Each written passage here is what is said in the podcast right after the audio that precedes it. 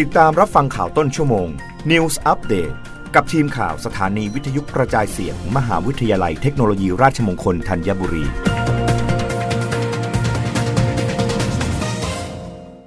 รับฟังข่าวต้นชั่วโมง โดยทีมข่าววิทยุราชมงคลธัญบุรีค่ะ คณะรัฐมนตรีกำหนดจำนวนคนต่างด้าวที่มีสัญชาติของแต่ละประเทศ ที่จะมีถิ่นที่อยู่ในราชอาณาจักรเป็นรายปี ประจำปี 2565 ประเทศละไม่เกิน 100 คนต่อปี และไม่เกิน 50 คนต่อปีสำหรับคนไร้สัญชาตินางสาวไตรสุรีไตรสรณกุล รองโฆษกประจำสำนักนายกรัฐมนตรีเปิดเผยว่า ที่ประชุมคณะรัฐมนตรีอนุมัติในหลักการร่างประกาศสำนักนายกรัฐมนตรี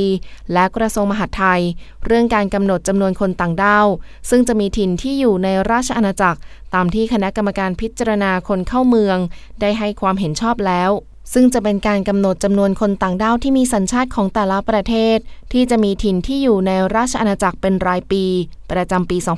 2565 ประเทศละไม่เกิน 100 คนต่อปี และไม่เกิน 50 คนต่อปีสำหรับคนไร้สัญชาติ ทั้งนี้เพื่อให้คนต่างด้าวที่เดินทางเข้ามาในประเทศไทย สามารถยื่นคำขอมีถิ่นที่อยู่ในประเทศไทยต่อไป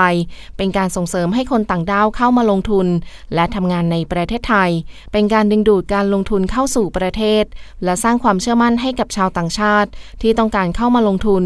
รวมทั้งเพื่อเป็นการส่งเสริมให้ครอบครัว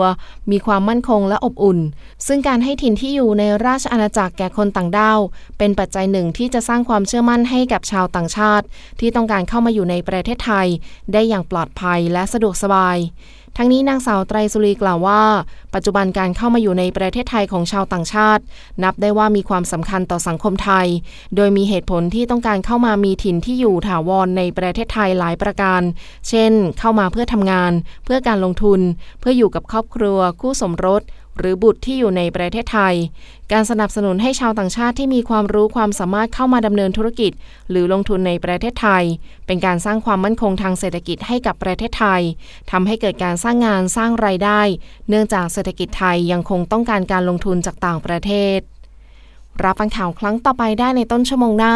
กับทีมข่าววิทยุราชมงคลธัญบุรีค่ะ รับฟังข่าวต้นชั่วโมง News อัปเดตครั้งต่อไป กับทีมข่าวสถานีวิทยุกระจายเสียง มหาวิทยาลัยเทคโนโลยีราชมงคลธัญบุรี